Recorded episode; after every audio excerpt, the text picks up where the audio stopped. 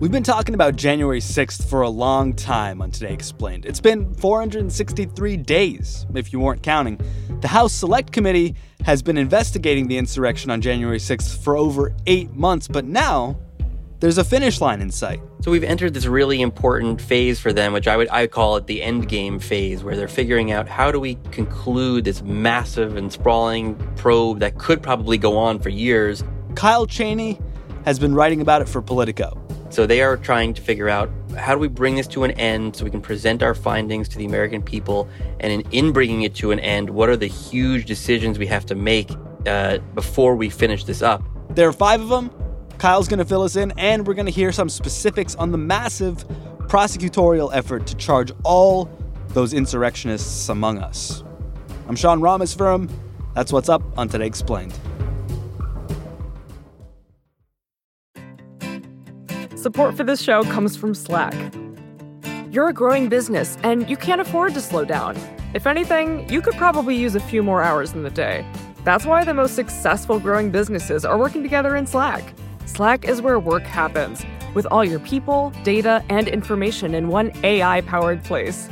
Start a call instantly in huddles and ditch cumbersome calendar invites. Or build an automation with Workflow Builder to take routine tasks off your plate. No coding required. Grow your business in Slack. Visit slack.com to get started. Wow, that guy means business. Just an amazing player. No, not him. The sports photographer behind him. What? He has a business bank account with QuickBooks Money where he earns 5% annual percentage yield, so he's scoring big on and off the field. You might even say he's the MVP. MVP? The most valuable business. Making your money work harder. That's how you business differently. Intuit QuickBooks. Banking services provided by Green Dot Bank. Member FDIC. Only funds and envelopes earn APY. APY can change at any time.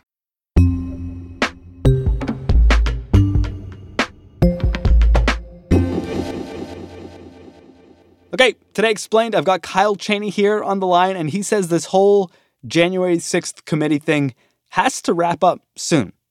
So their whole intention was always to try to finish by the spring. Even at the beginning, when they started really in August, September, they said, we want to be done by the spring. So we have enough time to roll out our findings for the American people, let them digest it all. It's going to be very complicated, but extremely compelling.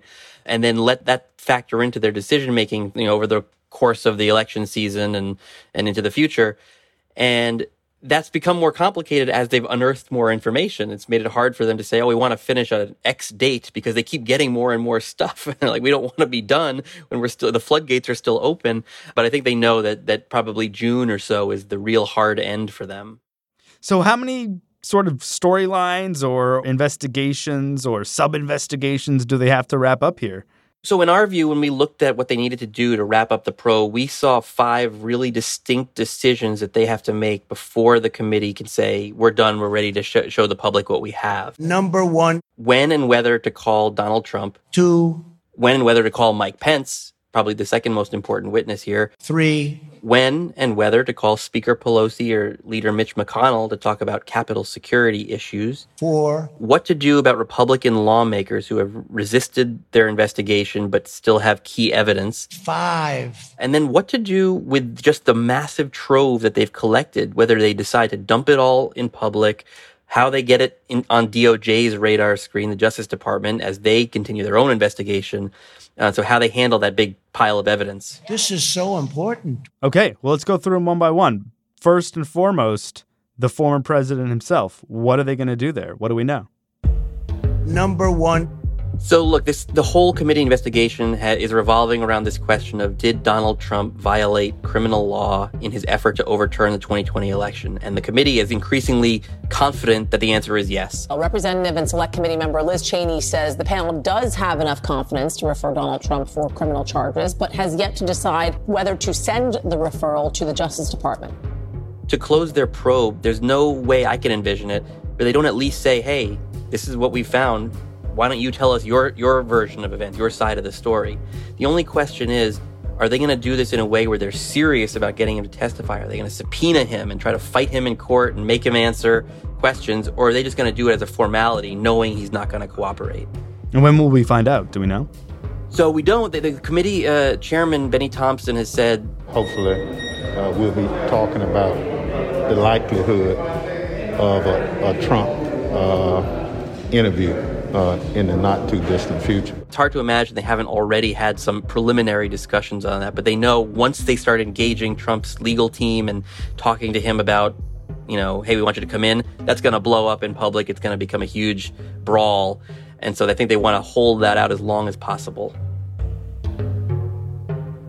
Whether or not the former president testifies before this committee, his daughter did just last week, yeah? She did. The former president's daughter and advisor answered questions for nearly 8 hours. She was with her father at the rally before the assault on the Capitol and in the Oval Office throughout the attack. It's pretty remarkable. And her husband, Jared Kushner, did the same a week before that. So the committee is very confident that they're obtaining things from the highest levels of Trump world. And what's most interesting to me is the committee told us they did not claim any sort of privilege, no executive privilege, no attorney-client privilege to try to stop answering questions. So to me, the question is, did the committee not ask certain things that might have triggered that? Or was she really that forthcoming to them? Because if so, she was involved and in the room for some really key moments that could be significant evidence for their investigation. Do we have any idea what Ivanka and Jared talked about for hours on end? We don't, which is another reason why I think the committee, the report that they have could be so impactful, is they've been very secretive. And that includes from this high-level testimony of people like Jared and Ivanka and dozens of others in that sphere. So the kind of things that they could know is endless, and they probably did learn some interesting things from those two. Let's pivot to Pence. Does the former president showing up affect whether or not his vice president will? No, and in fact, I think that Mike Pence has actually shown subtly that he's interested in what the committee is doing. And that the way he's shown that is he's dispatched his top aides, the people who were with him on January 6th and in those key moments before, to testify openly and freely to the committee. So we've learned that Mark Short, one of former Vice President Mike Pence's closest advisors, his former chief of staff, is cooperating with the January 6th committee. And they've given to the committee some of the most important evidence that they have of Donald Trump's, pressure campaign to try to get Mike Pence to help him overturn the election. He was with Mike Pence at the Capitol on January 6th. He was also in the Oval Office on January 4th when former President Trump tried to convince Pence not to certify the election results. So if anything, Pence is inclined or predisposed to supporting the committee, but whether he wants to put himself out there directly is still kind of an open question. What if Pence's people turned over?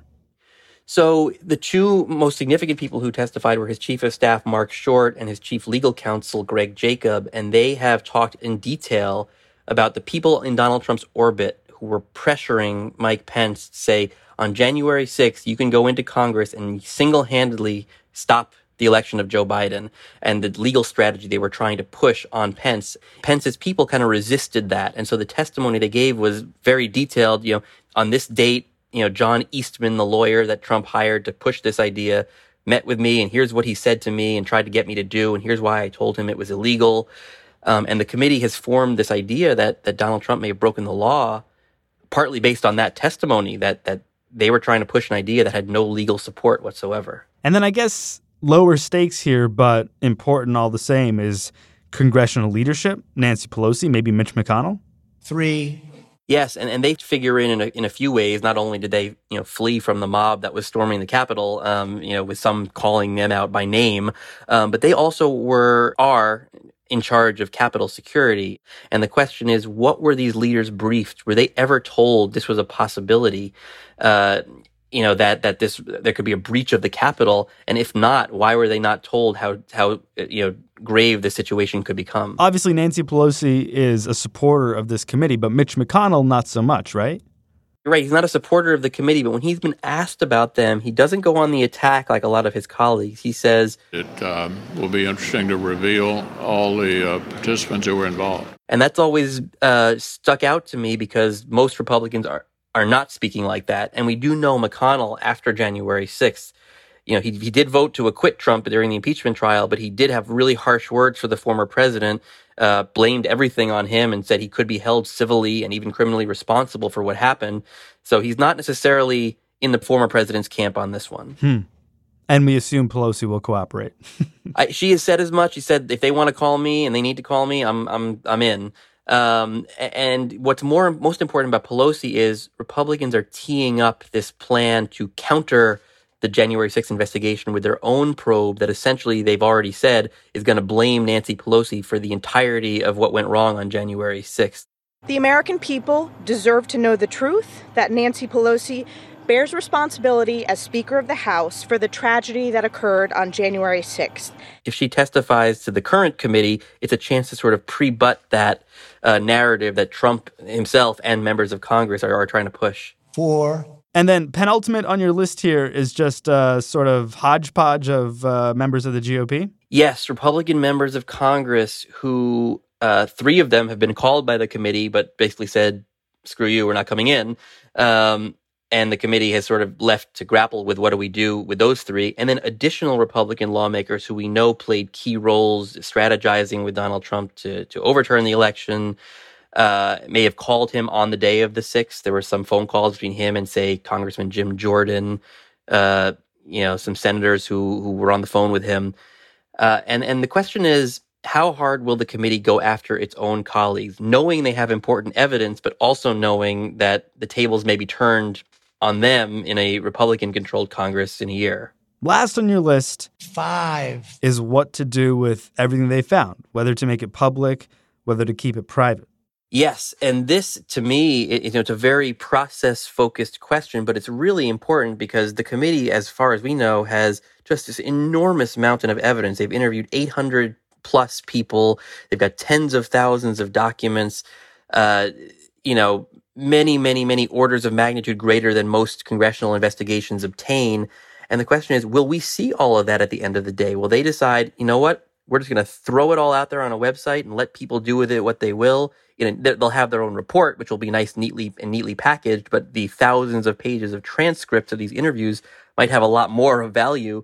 So both to the public, which could then comb through them, but also to the Justice Department, which is running its own investigation and starting to creep into Trump world a bit in their investigation. They might find a lot of value in seeing these tens of thousands of pages that the committee can't just hand over to a prosecutor, but they could by virtue of putting it on the website. Do we have any sense what the Justice Department might do?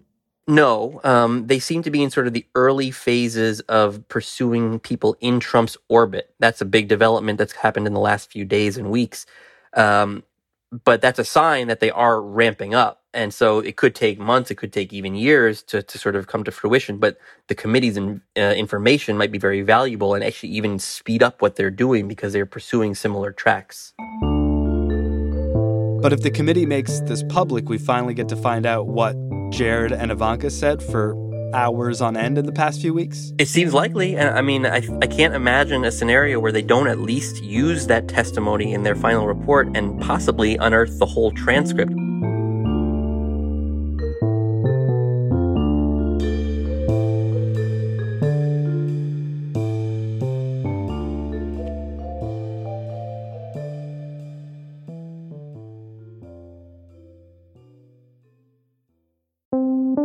Support for Today Explained comes from Mint Mobile, the only cell phone that tastes good. When the deal is too good to be true, there's probably a catch, right? That incredibly cheap flight to Europe? You probably can't bring a bag or pick your seat or use the restroom. So when I tell you that Mint Mobile offers wireless plans for just $15 a month when you purchase a 3-month plan, you're probably wondering, what's the catch? Well, according to Mint Mobile, there is no catch. According to Mint Mobile, it's only $15 a month, and their plans come with high-speed data and unlimited talk and text delivered on the nation's largest 5G network. To get this new customer offer and your new 3-month unlimited wireless plan for just $15 a month, you can go to mintmobile.com/explained. That is mintmobile.com/explained. You can cut your wireless bill to $15 a month at mintmobile.com/explained. $45 upfront payment required, equivalent to $15 a month. New customers on first 3-month plan only. Speed slower above 40 gigabytes on unlimited plan. Additional taxes, fees, and restrictions apply. See Mint Mobile for details.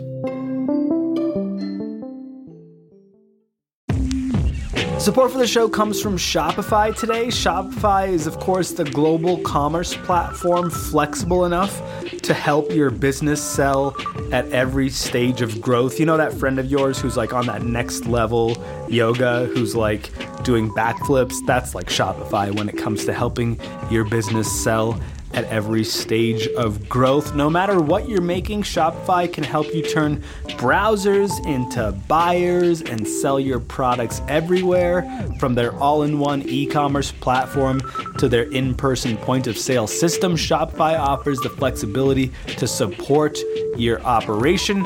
And right now they're offering Shopify Magic, an AI-powered helper created to give you a little boost and help you stress less and sell more.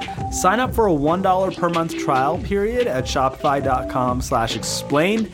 Go to shopify.com/explained now to grow your business no matter what stage you're in. Shopify.com/explained.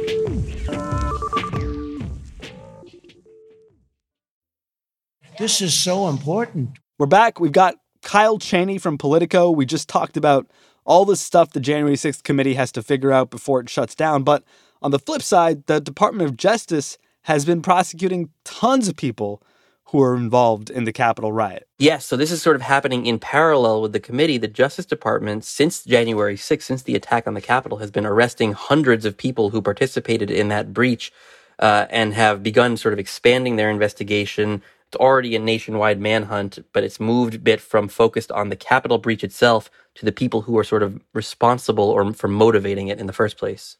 Do we have a number at this point? How many people have been successfully prosecuted? So there are more than 800 people who have been charged. Wow. I'd say about 250 or so have taken plea deals, most of them to sort of the more minor crimes that occurred that day, if you can call any of them minor. But in terms of just they walked into the Capitol, they didn't hurt anybody, they didn't break anything, and they walked out, those kind of trespassing crimes are being resolved very quickly.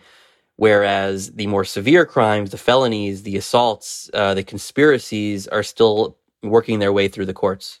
Which of them stand out to you? So to me, there's two cases that have emerged. They're large conspiracy cases surrounding the Oath Keepers and the Proud Boys, these two extremist groups that heard and answered Trump's call to come to Washington and what they viewed was a call to try to stop Joe Biden from being elected president.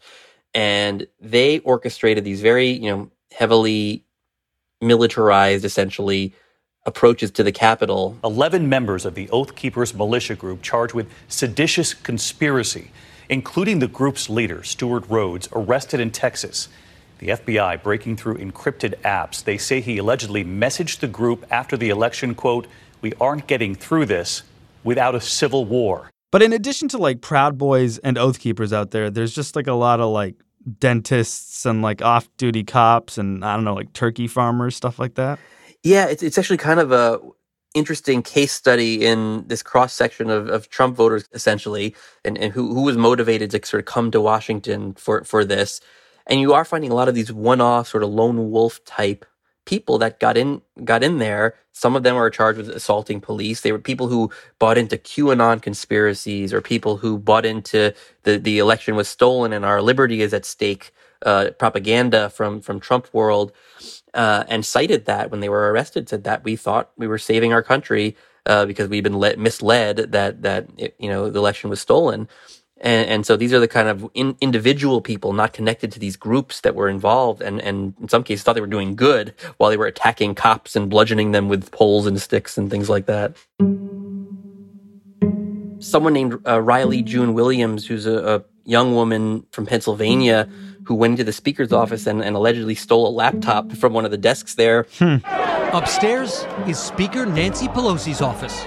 Inside, a female voice the FBI believes to be Williams seems excited. I'm in Nancy. Where are you? On the desk is Pelosi's HP laptop. The same voice tells others to treat it carefully. Dude, put on gloves! She, was in there sort of directing traffic among the other people inside the building. And, there was some thought that suggested she wanted to sell the laptop to Russians. Yikes. And it's sort of these very bizarre cases.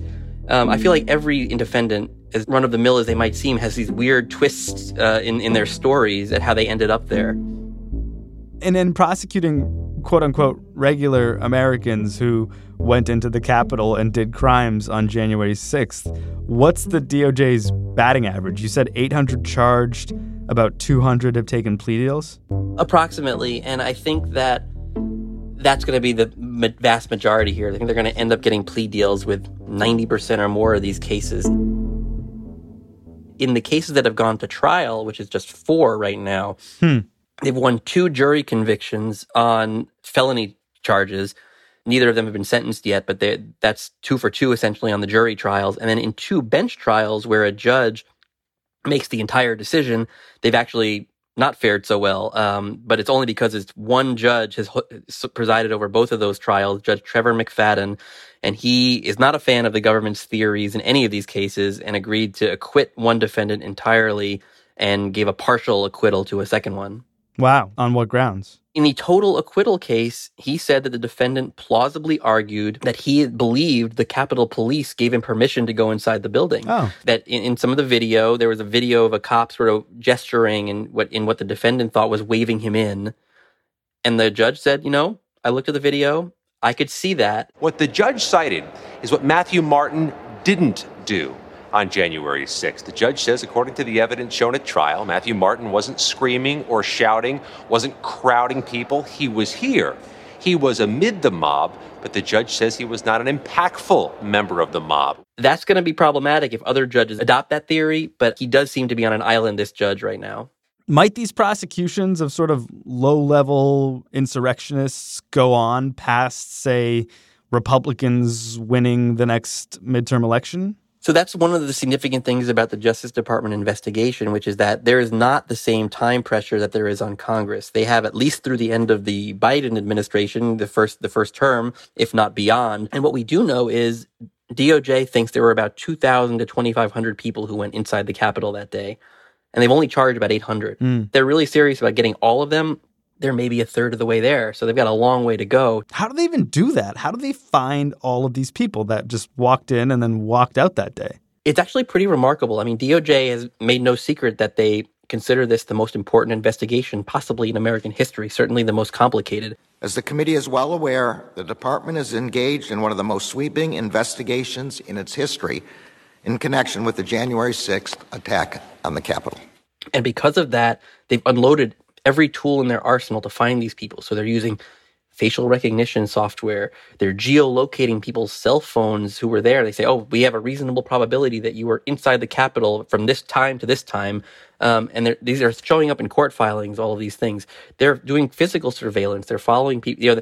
A lot of this comes from tips from neighbors, friends, family members, colleagues. Say, my friend posted this on social media showing that they were inside the Capitol. And then the FBI will run with that tip, go to these people's homes, track them, see what they're up to, and then eventually make the arrest, even for people who are sort of on the lower end of the crime spectrum here.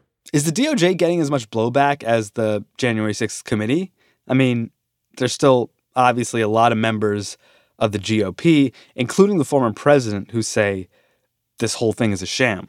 To be clear, the Select Committee is engaged in an unconstitutional political investigation, a sham investigation. Do people get that mad about these sort of low-level insurrectionists / criminals getting prosecuted, over a year after the fact?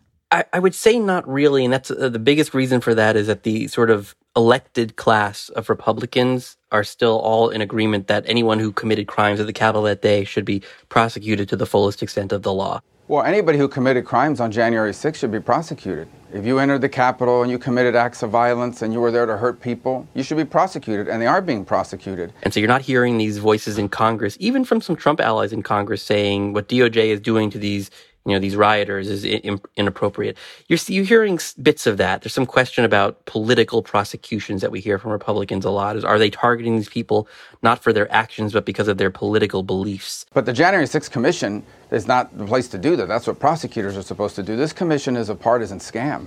They're going after, the purpose of that commission is to try to embarrass and smear and harass as many Republicans as they can get their hands on. That's what you believe your two Republican colleagues are doing? Liz Cheney, I believe that's what the commission is doing. That's a very narrow slice of the Republicans in Congress making that argument. a bigger slice of Trump world and Trump himself who is saying that, but it's not uniform across the Republican spectrum at the moment. And so at least as long as DOJ stays focused on the rioters, I don't think we're hearing that argument quite as forcefully. It's really interesting. So there isn't as much opposition to prosecuting, like, you know, Gary, the dental hygienist who was at the insurrection, but there is still this resistance to figuring out why exactly this happened. Yes, and, you know, we've heard this in court come out quite a few times. Some judges who have been sentencing these rioters are saying things like, you know, it's a little bit incongruous for us to be, you know, throwing the book at, you know, someone who just strolled into the Capitol because Donald Trump told them to do it, and not going after the people who told them to do it. And so you hear that this discomfort within the legal system about why are we punishing the foot soldiers when the generals are out there, you know, scot-free. And now we do see evidence that DOJ has moved up the chain a little bit in that direction. And so that's when I think we're going to see more of that resistance and that all-out pushback from Republicans, Trump world, that kind of thing. And what is that? That's just politics, I guess, huh?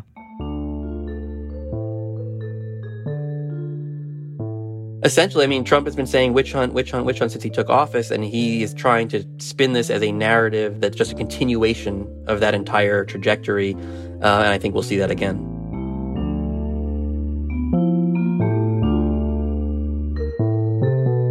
Kyle Cheney, no relation. He writes for Politico. Find his work at politico.com. Miles Bryan produced our episode. Matthew Collette edited it. Paul Mounsey mixed and mastered. Laura Bullard sent the facts. Get in touch with us anytime. We're on Twitter at today_explained, at least until Elon buys it or whatever. Or you can email us, todayexplained@vox.com.